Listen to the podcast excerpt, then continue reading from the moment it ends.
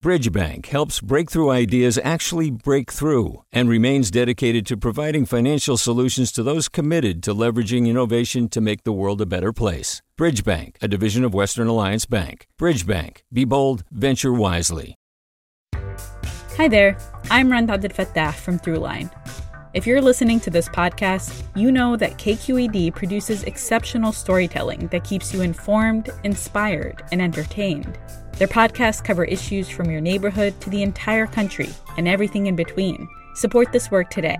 You can help us continue to bring quality podcasts to your ears. Just head to donate.kqed.org slash podcast. That's donate.kqed.org slash podcast. From KQED.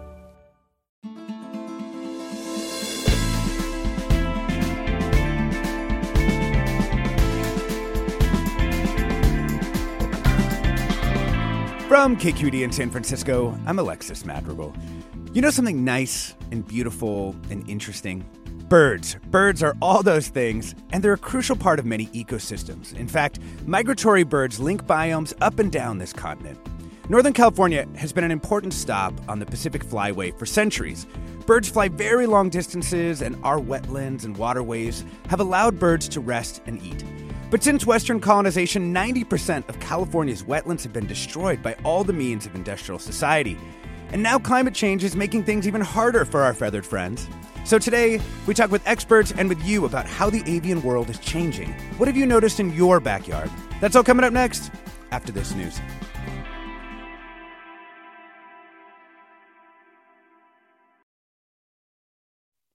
Welcome to Forum. I'm Alexis Madrigal. There are a lot of different types of evidence of climate change. There's the temperature record, of course, you know, as provided by thermometers all over the world. There's the science of phenology, which studies seasonal change and which has found flowers blooming and trees leafing earlier in northern climes.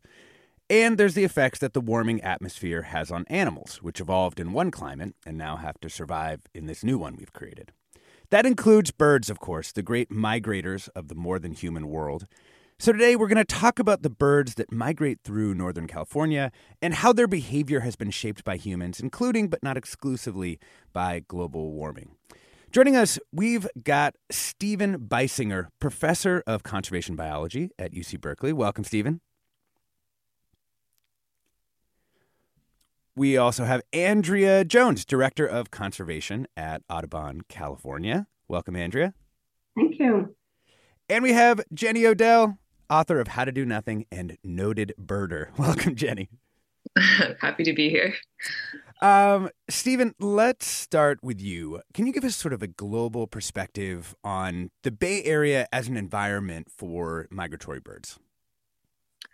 All right. Um, you know, the Bay Area here on the West Coast, we are part of the Pacific Flyway, Alexis. And so it's a sort of a highway, I guess you could say, for birds moving south, moving north during different times of year, with the San Francisco Bay estuary as a sort of midpoint in a way for some of their migrations or an endpoint. It's the largest estuary here on the West Coast, and uh, it plays a very important role. That, along with the wetlands in the Central Valley uh, for many migratory waterfowl.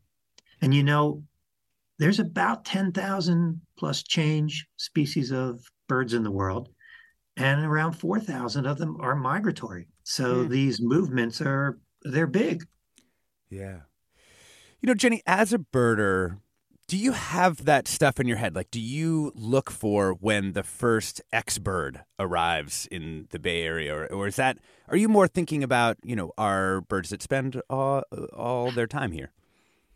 Um, I would say, I mean, I think about both. I live pretty close to Lake Merritt, um, so I feel like it's it's hard not to notice migratory birds. I mean, there's definitely a part of the year where the ducks, you know, the really interesting ducks show up. Um, I definitely look forward to that, but I think we're also really fortunate to live in an area that has so many birds that are resident, you know, all year all year round. So I would say both, but it's definitely become kind of more of a calendar for me in the last few years. Mm, yeah. Uh, Andrea, when we're talking about birds flying over Northern California, and they're looking for somewhere to land, to rest, to eat. What do we know about what they're looking for and how humans have altered those environments? Well, what they're looking for is food and shelter and a safe space to stop. And that's really important in migration. And that migration pathway has been set in stone for, for centuries. So birds tend to follow the same pathway every year. Mm-hmm. And what we've done is we've changed those pathways. So places like the San Francisco Bay have lost about 85% of their wetlands. Mm-hmm. And there are conservation groups, US, US Fish and Wildlife Service, and others actively trying to restore habitats in San Francisco Bay now. Um, so we'll have more habitats in the future, but what we see is more birds in fewer places.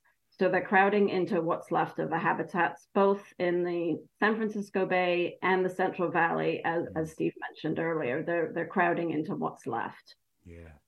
You know, uh, Andrea, I was looking at a map of the Central Valley, you know, in pre-colonial times, and you see that like a vast amount of it is wetland. You know, places that now we think of either being for agriculture, food production, or just basically dry deserts, were in fact incredibly wet and incredibly important in these ways.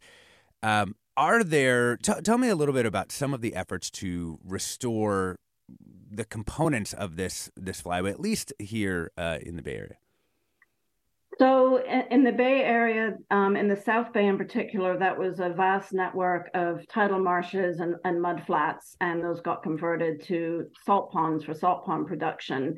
And also, the bay got hardened and developed around the edge. Hardened meaning there isn't that soft shoreline, which is great habitat for shorebirds and a lot of other birds coming through but um, a lot of that land in the South Bay um, is now leased or owned by the U.S. Fish and Wildlife Service, and they're conducting the largest wetland restoration project in the West. 15,000 acres are in the process of being converted back into tidal marsh and mudflats.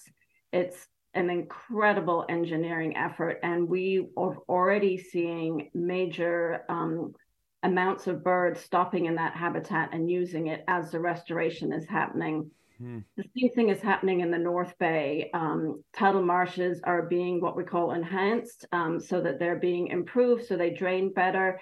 And one of the innovative things that groups are doing, including Audubon, is making sure these habitats are adaptable to sea level rise and climate change. So we're building that into reconstructing these marshes to make sure that they are able to subsist for the next hundred or more years.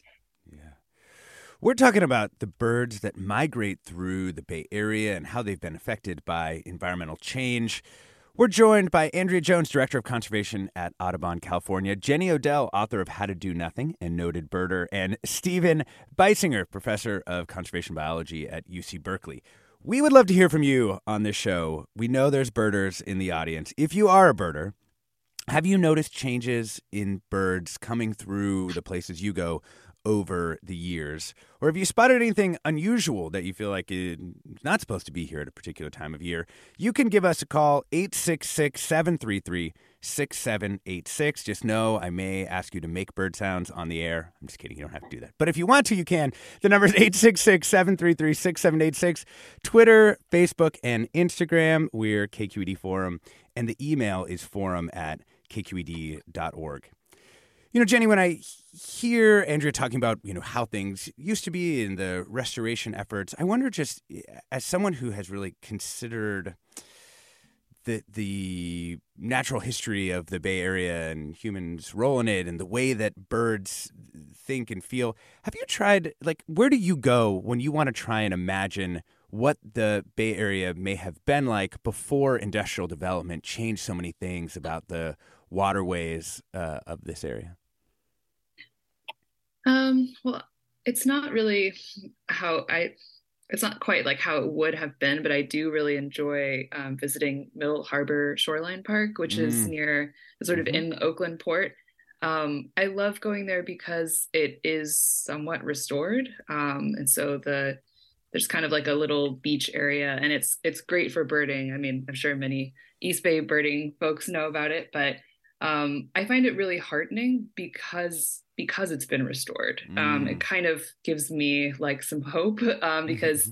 it's it's like a vision of like you know doesn't things don't always have to constantly get worse. Like we do have the ability to restore um, and and like the birds come back right um, and I, I also really enjoyed visiting a couple years ago um, there's like a sort of man-made habitat for least terns um, on alameda i think in the airfield which is another kind of um, yeah like a, seeing birds in the midst of this like very you know mm. industrial kind of like formerly very bleak environment um, is is heartening yeah, for those who don't know, Middle Harbor Shoreline Park was formed when the uh, industrial concerns of the Bay Area wanted to dredge deeper in the shipping channel and were able to actually take a lot of that dredge and move it over through big hoses into a spot that used to be uh, another military installation there right in the port and now has had eel, gla- eel grass put in and it's sort of turned back into to marshland. Um, I want to ask you, Stephen, like how much can we restore what has been lost? You know, when I hear 90% of wetlands are gone, um, how much are these efforts that we're talking about here? How much of a difference can they make? I think they can make a big difference. Um, you know, with climate change and sea level rise, we know the wetlands in the Bay Area are going to be shifting if they can. And um, restoring them now so that they have the opportunity to do that as things change, I think it's going to be really important. Um, and yes, if you build it, they will come. That's one of the nice things about birds. They can, you know, they'll fly. These migratory birds, they they have some amazing, some amazing feats. Um, Arctic terns that pass through here, they migrate twenty five thousand miles each way. Oh my God! From their breeding grounds in Alaska to Antarctica you know um, and so uh, the marshes that we have uh, that support birds in the winter and the spring moving through they're they're going to be very important hmm. you know there was a, a, pretty incredible quote in a CalMatters story on this in which you know one of the people from fish and wildlife steve said you know they're talking about the effects of the the current drought that we're in on these birds and the fish and wildlife person said ducks and geese are wired to go through drought. They don't fall out of the sky. They have wings. They move where food and water is. Um, does that mean we don't have to worry about them? I, I mean, I, I think um, I think this official is right in the sense that they they are moving around the landscape and able to find those places, but those places have to exist. And moving, migration, whether it's migration or whether it's uh, young birds when they disperse and try and find new homes um, and set up territories. That's some of the most dangerous times in their lives. Hmm. And so that's the time often where mortality and death is the highest. You know, these migratory birds, they've got to find um, resources in places they don't know. They're exposed to new predators and new diseases. Yeah. And they hit windows and towers and other things. And they're prey for raptors. So it's a that kind of moving around. Yes, waterfowl were built for it, for sure. Um, but it's also a, a time of increased risk for them. Yeah. We're talking about the birds migrate through Northern California, how they've been inf- affected by climate change and habitat loss. Joined by Jenny Odell, author of How to Do Nothing, noted birder, Andrea Jones, Director of Conservation at Audubon, California, and Stephen Beissinger, Professor of Conservation Biology at UC Berkeley. We definitely want to hear from our birders in the community here. What have you noticed that feels like it has continued to be the same the whole time you've been birding? What have you noticed that's maybe changed? The number is 866 733 6786. That's 866 733 6786. Twitter, Facebook, Instagram. We're KQED Forum. We'll get to your calls after the break. I'm Alexis Madrigal. Stay tuned.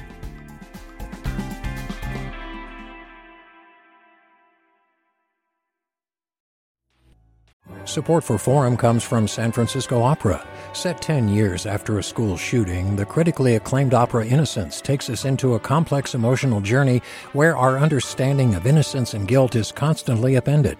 Kaija Saariaho's ethereal score collapses the past into the present as a community of survivors grapple with how to move forward.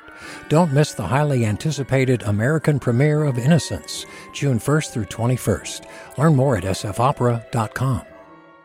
We've all got those parts of our house where the internet just won't go. Well, if you had wall to wall Wi Fi from Xfinity, you could worry less about dead spots.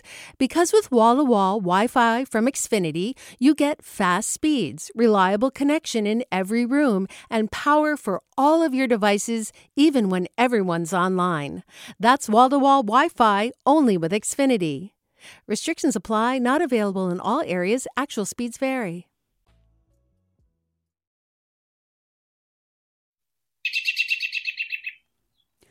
Welcome back to Forum. I'm Alexis Madrigal.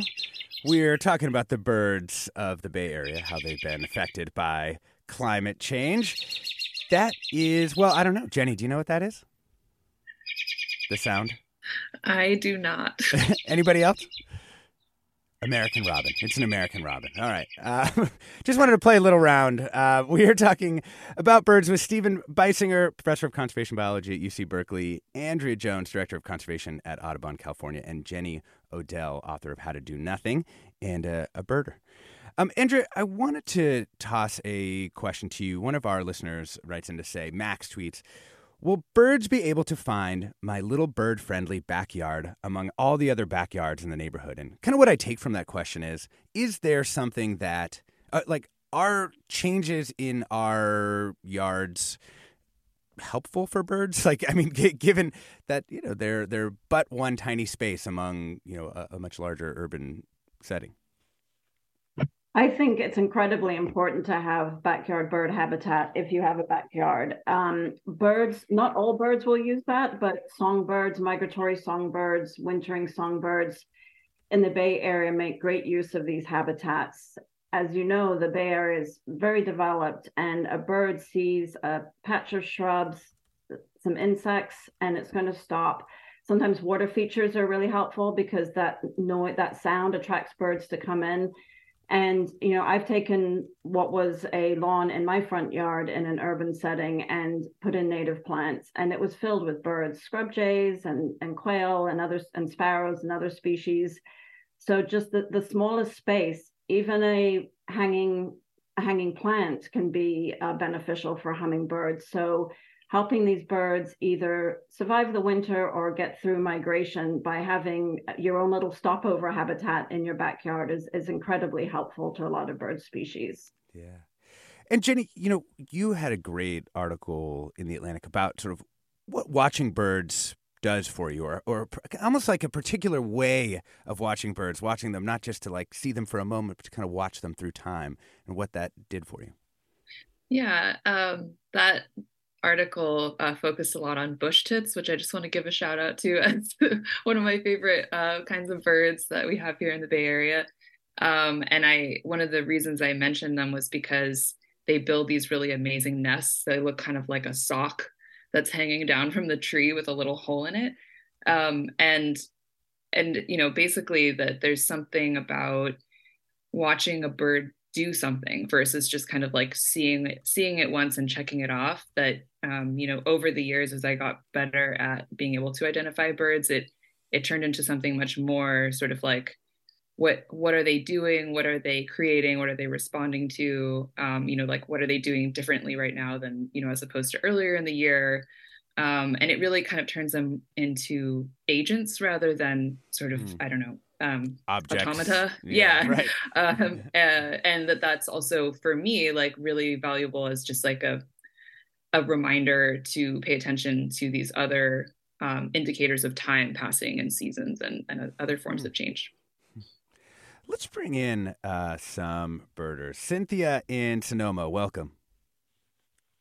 Yeah hi. Um, I just wanted to comment on how I'm noticing fewer quantities of birds. I might have to look really hard to see the same number of species, but if I find them, the quantity is down. There aren't as many, so they are harder to find in that case. And wanted to turn everybody on to Cornell um, website Birdcast and go under Migration Tools you can type in a county, like I typed in Sonoma County, and November 1st, uh, the numbers of birds flying over Sonoma County 14,700. Mm. October 1st, 132,800.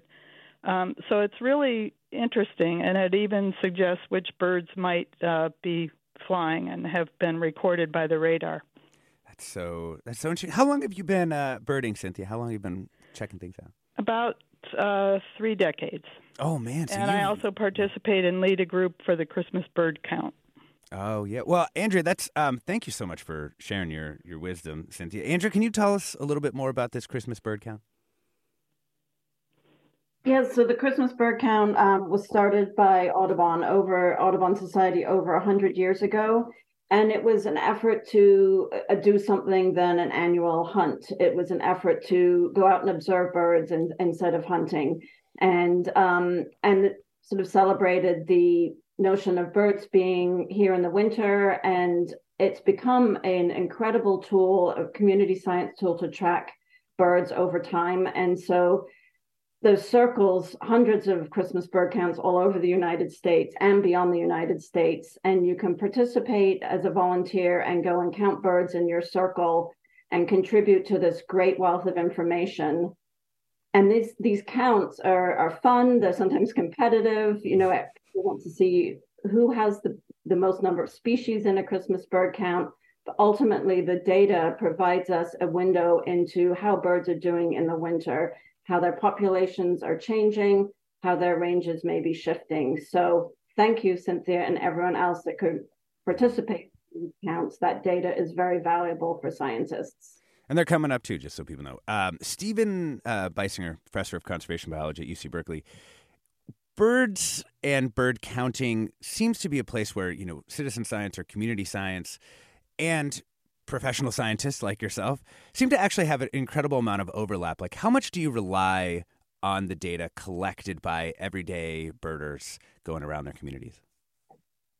I think there's a tremendous resource that's being compiled right now by birders, and they're taking their observations and they're submitting them through eBird, which is uh, or iNaturalist, which are programs that allow them to basically put in that information and it gets checked by um, by others in the community for accuracy. It's not always 100% accurate, um, but it's providing a glimpse, as your previous caller indicated, to all kinds of phenomena because there's so many more birders out there, um, and they're enjoying themselves, seeing what they can see each day, and putting that information in. So I think it's becoming a very important tool for monitoring bird populations. That's not to say that we're finding interesting ways to analyze them. That's one of the challenges that, that we mm. face right now. How to best use that citizen mm. science. But it's well, important. And are you, you know, her her anecdotal observation over 30 years of birding was that the diversity of bird species is maybe lower, as well as the number of birds that are there uh, is smaller. Is that also borne out by other lines of evidence? Yes. Um, Alexis, we're missing six billion birds hmm. since the 1960s.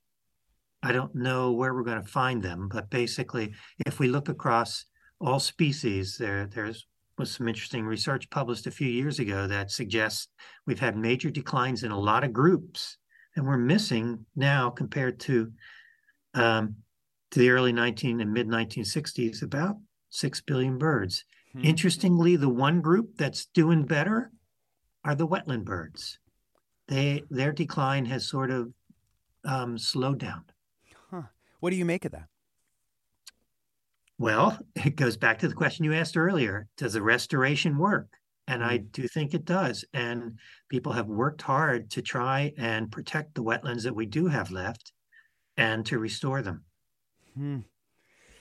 We uh, let's go back to the phones. Uh, interesting question from uh, Jamie in San Francisco. Welcome.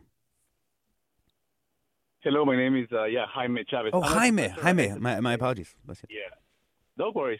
Um, and I've been birding all my life, and I just moved to San Francisco a couple of years ago, and that, we've been banding birds in the Sierras in the Sagehen Creek.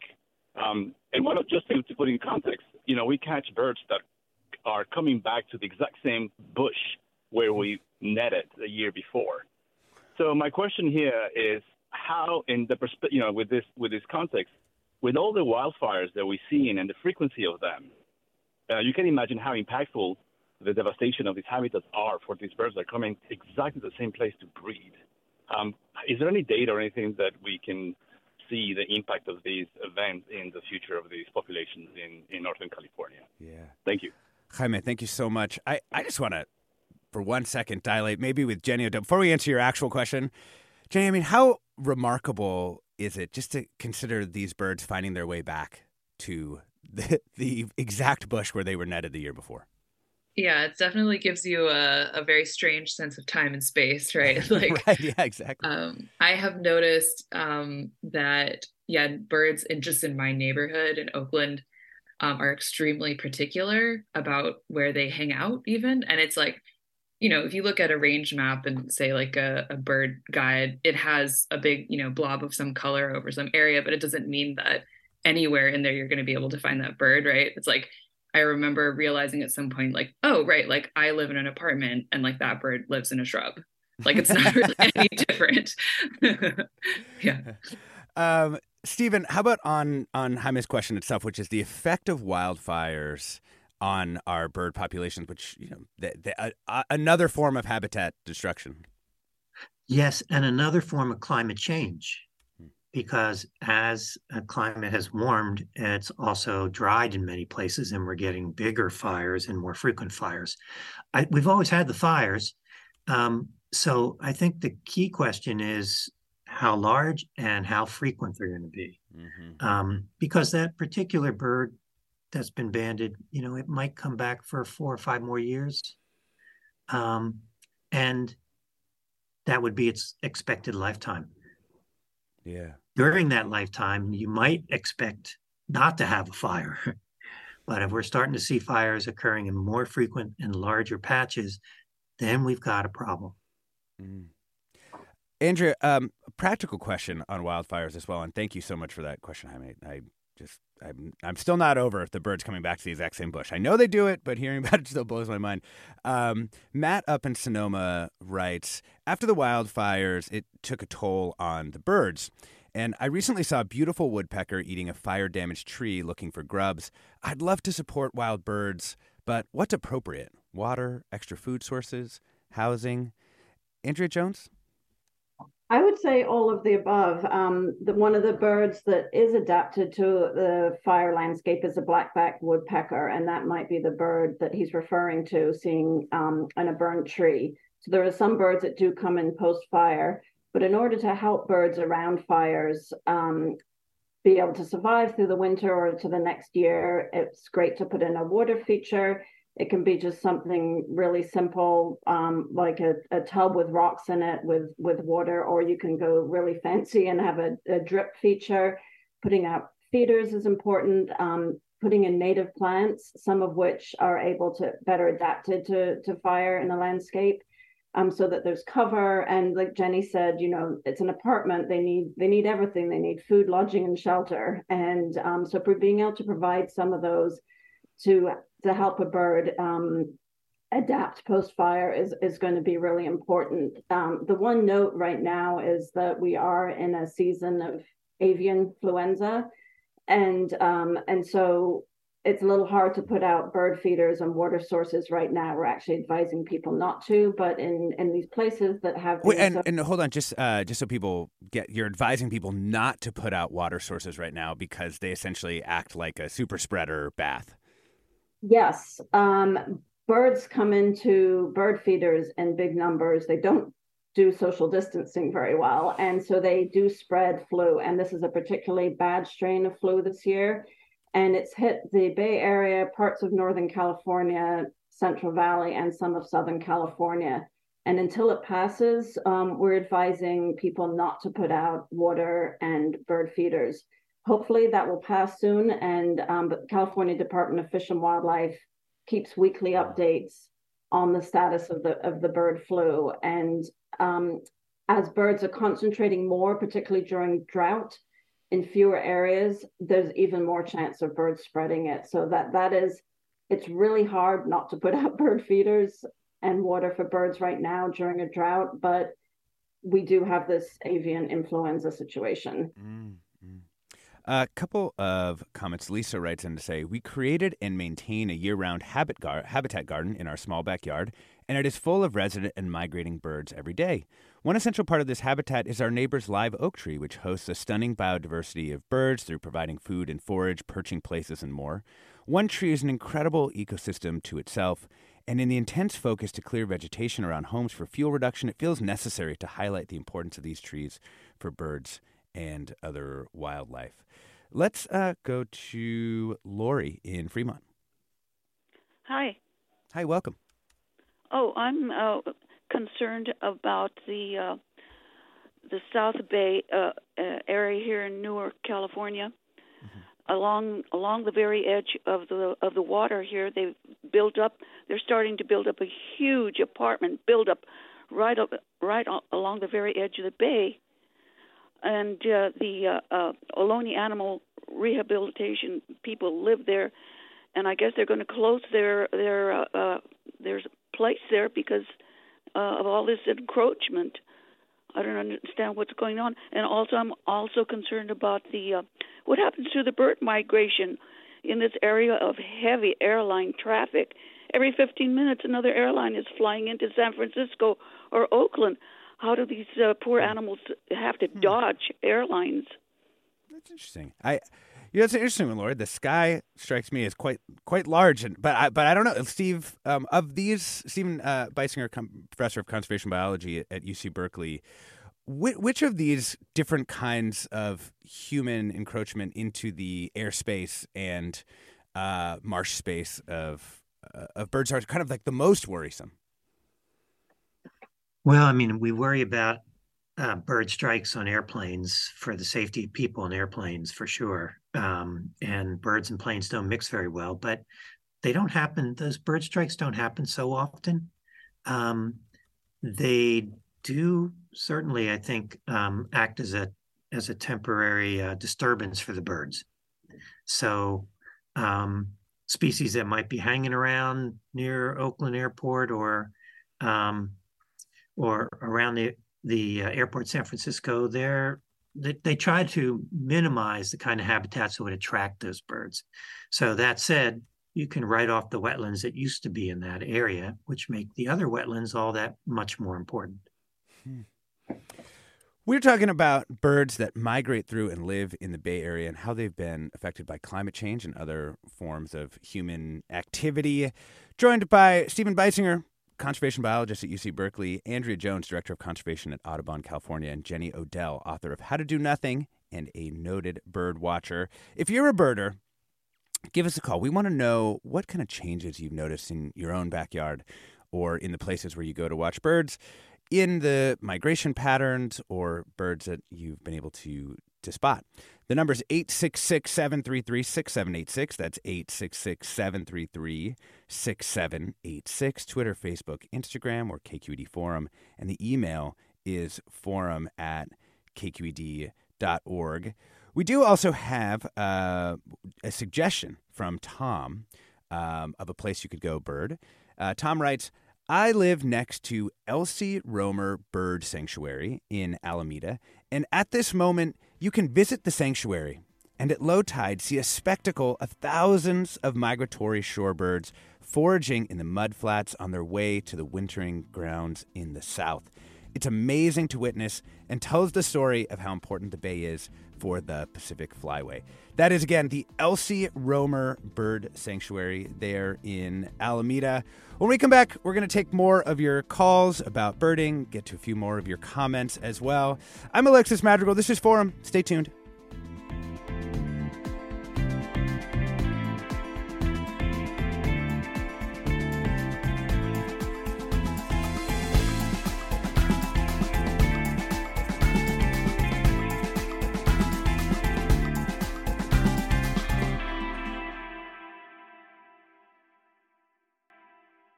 Support for Forum comes from San Francisco Opera. Set 10 years after a school shooting, the critically acclaimed opera Innocence takes us into a complex emotional journey where our understanding of innocence and guilt is constantly upended.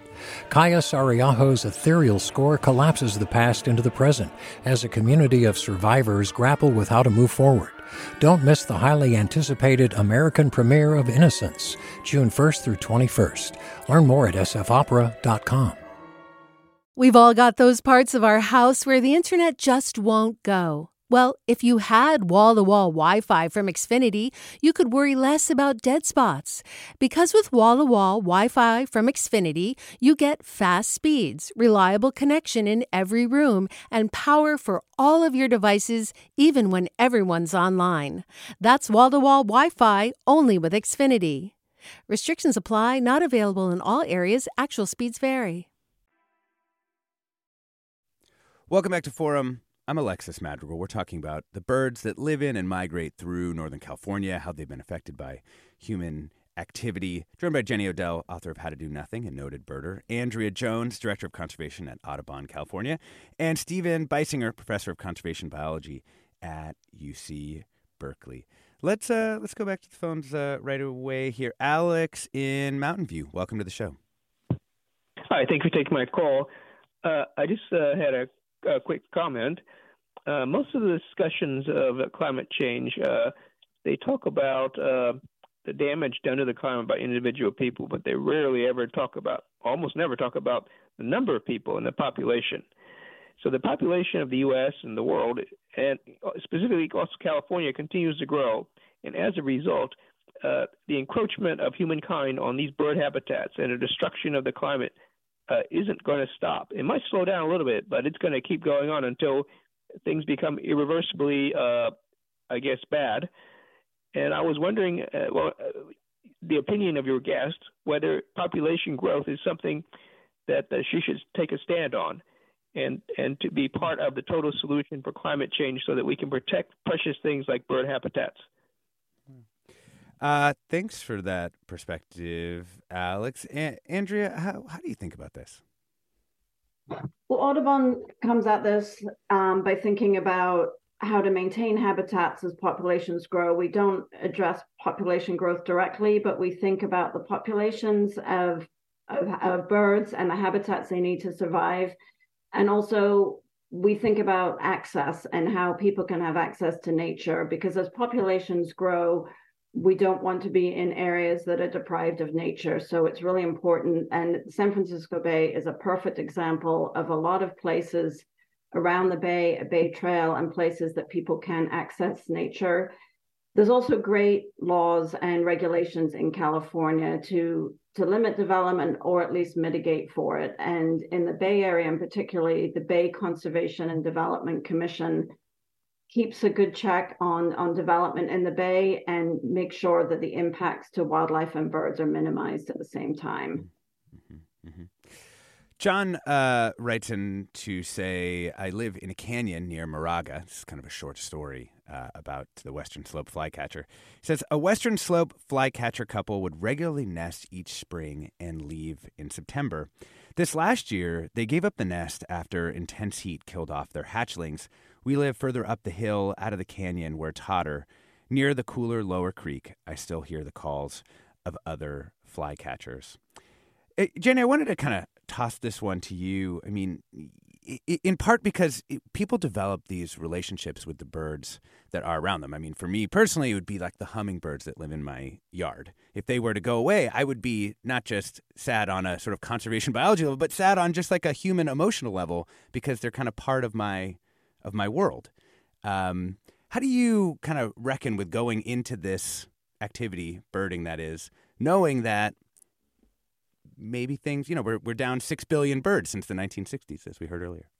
Right, right. I mean, I think I say at some point towards the end of How to Do Nothing that it that logically it doesn't make sense to tie your emotional well-being to like to something that is in, so imperiled, but but then I sort of come to the conclusion it's like, well, what are you not are you not going to love anything? Like everything is everything is, is you know like yeah so um and i just i think like like the joy that i that i do get and the sense of like being at home in a world um and not having you know what robin wall kimmerer calls like species loneliness in, in her book braiding sweetgrass um like that that is so valuable. I mean i need that. Um and so it's almost like I don't even remember ever really like having that debate with myself. It was just like, I started paying attention to birds and then I got more and more fascinated with them and then I really cared about them and then I really loved them and it's like I don't I like I feel that pain and like uh, it definitely is part of my experience but it's never really been like a question of whether or not to continue paying this kind of attention. Mm-hmm. You know, Stephen, you're you're a professional at this, and I think some you know scientists oftentimes will want to maintain an objective stance vis-a-vis the things that they're studying. But do you feel this sense of loss when you you know tell us about how many birds are not there that would have been otherwise?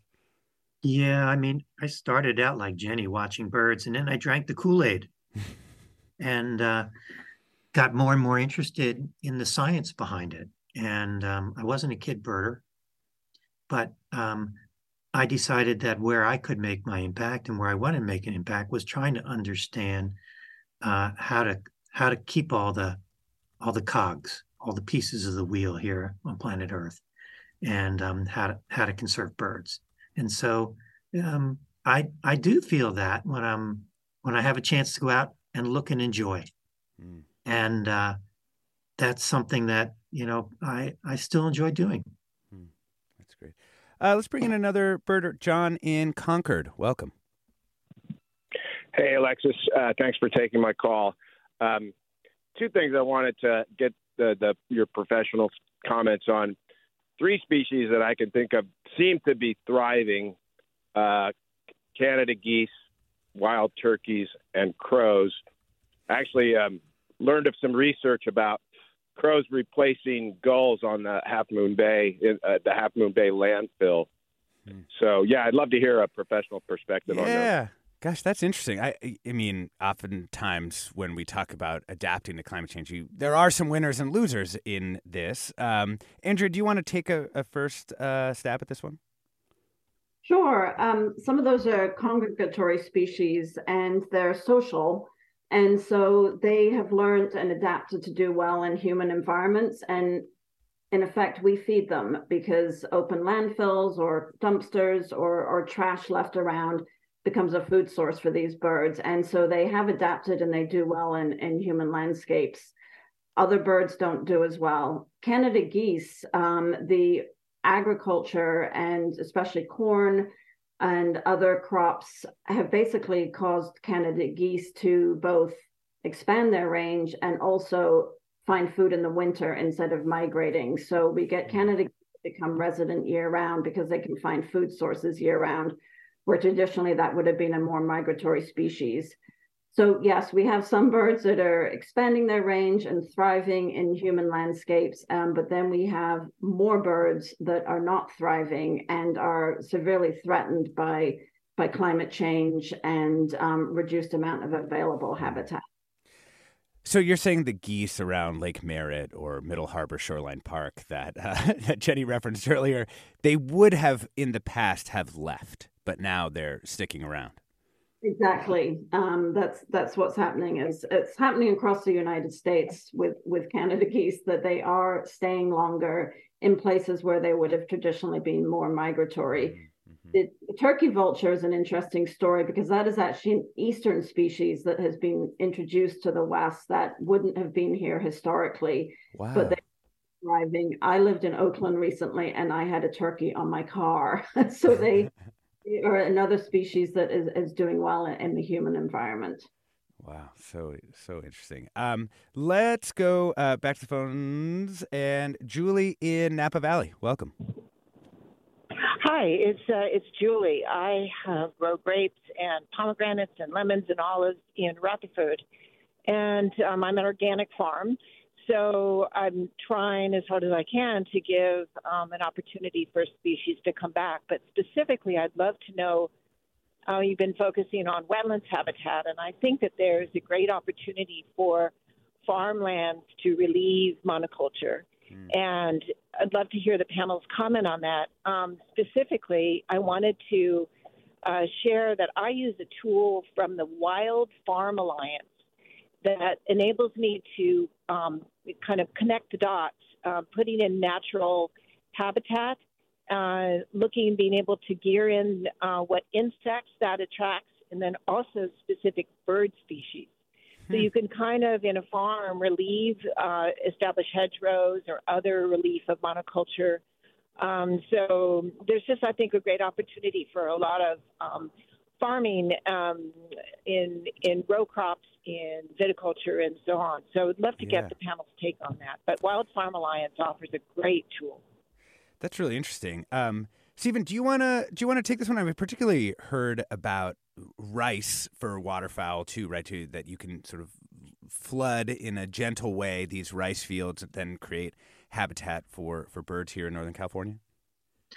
Yeah, I mean, I think the caller is is dead on. There's so many things that we can do um, in with with agriculture to make it more bird friendly, and uh, and um, I think that's also happened with you know with sort of the pop up wetlands like like the rice that you're talking about, Alistair, um, and we've we've found even um, even from our backyards that the small things that we do as individuals they do add up because as one of your previous callers said there's a lot of individuals now.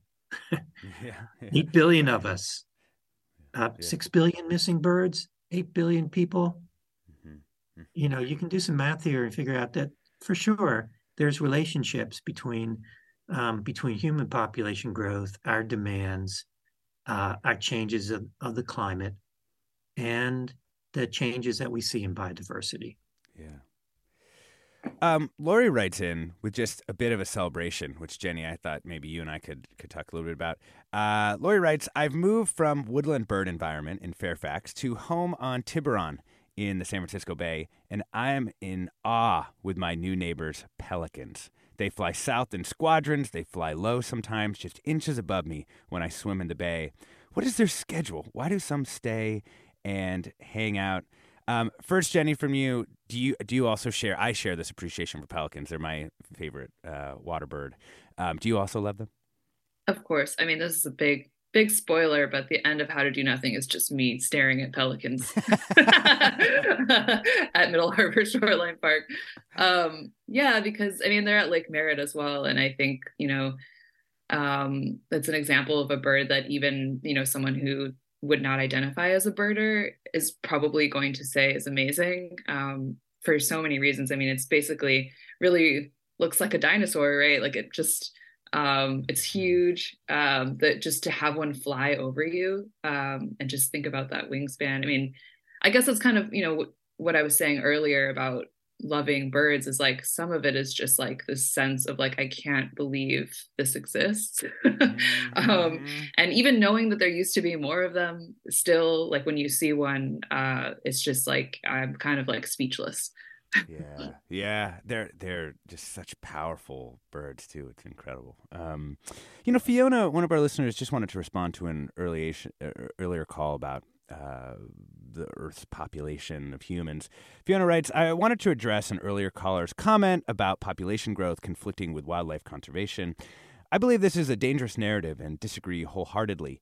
I would encourage this listener and others to focus on areas where human activities and ecology are not at odds, such as the tremendous opportunity for backyards, schools, parks, and especially farms to serve as habitat and provide ecosystem services. Um, thank you for that uh, comment, Fiona. Let's uh, let's get another call in here. Bob in Oakland. Hey, Bob, can you hear me? Oh, there you are. Yes, Welcome. I can, Alexis. It's good to hear your voice. So, a couple of comments. Uh, turkeys were imported, so I'm not excited about them. But what I think protecting birds means is get rid of, keeping your cat inside. They cats and crows um, harm bird populations. Crows eat eggs, and cats just climb trees and create havoc. The one great spot that I would bring out to everybody is in the delta. Um, up towards Byron, and what we see is the sandhill crane migration, which is fantastic. You spend your day there, and you wait with uh, your lunch, and in the evening when they roast, roust, uh, it is a beautiful sight to see. So much noise, so much activity. I would highly recommend it. Oh, I've been wanting to do that. Um, so do you? Is there a spot you put in on the map, Bob, to go see these sandhill cranes migrate in the delta? Well, there is actually a sandhill crane, um, uh, not park. Um, Viewing uh, location not- or whatever? Yeah.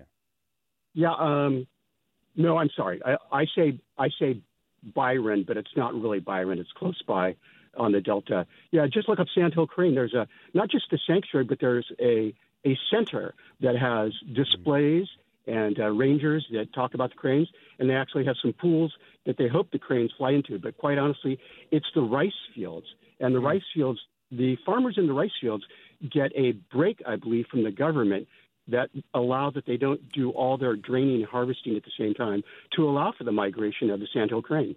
Right. Andrea, can you talk to us a, uh, a little bit about this? I've, I've heard about this over the years, the going to see this out in the Delta. Going to see sandhill cranes coming in for winter roost is one of my favorite things to do. As there's nothing quite like it, and this is the time of year to go. Audubon California just wrote a blog post. If you go to our website, and we list some of the best places to see the sandhill cranes in the Delta. One of them is Staten Island, and you go at dusk, and the cranes that spread out during the day into the rice fields or the cornfields or other crops to feed they come into wetter areas at night and roost together where they're safer and surrounded by water, less at risk from predators. So as a result, you see the cranes coming in as the sun sets, and we're talking tens of thousands of cranes, and they're all talking to each other and communicating. At the same time, snow geese are coming in, ducks are coming in. It's absolutely spectacular. And again, we offered some places that you could go see this um, this phenomenon, and it just happens in the winter, and then the birds leave late winter and head back up to their breeding grounds. Highly recommend this. Mm. Such a reminder that the Delta and the Bay Area are the biggest estuary on the entire western coast of, the, uh, of, of North and South America, from my understanding. Um, and are there, you know, one last question for you, Andrew, on the, the cranes. Are their populations doing okay? They are doing okay, and, and that is thanks to a lot of conservation efforts by a lot of different conservation groups, um, U.S. Fish and Wildlife Service, and others to maintain their habitat both on the breeding grounds and provide stopover and wintering habitats for them in the winter. And there's places all over the western U.S., like Bosque del Apache in Arizona, and um, other other places um, along the flyway that you can go see these birds in, in really large numbers. And I think that there's been a very strong conservation effort going on for a long time to to, to keep these birds numbers up. Uh, last couple comments. One, a recommendation from a listener. Heron's Head Park is at the port of San Francisco with restored salt marsh wetlands near the end of uh, Cesar Chavez with a list of more than 100 birds. It's a spit of land that was going to be another Bay Bridge, and it's a great place for a walk. Molly also writes in to say, since moving into a house with two large oaks 10 years ago, I've followed a pair of blue jays that return every year. Most of the season, they're just in the background. I can always tell when they have a nest and little ones. Suddenly, my cat cannot be outdoors without cover. Anytime he steps out the back door onto the porch, they set up a huge ruckus. If he heads near their nesting tree, he is dive bombed and harassed. I also noticed more birds closer to the house during this period. It's striking that birds can mold other animals' behavior, including creating safety for other birds.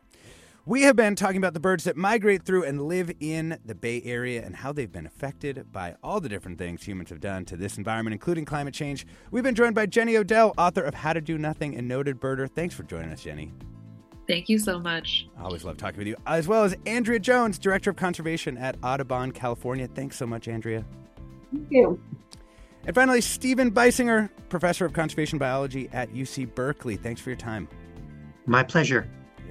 Thanks to all of you birders out there. You came through on this show. I appreciate that. This is Forum. I'm Alexis Madrigal. Stay tuned for another hour ahead with Mina Kim.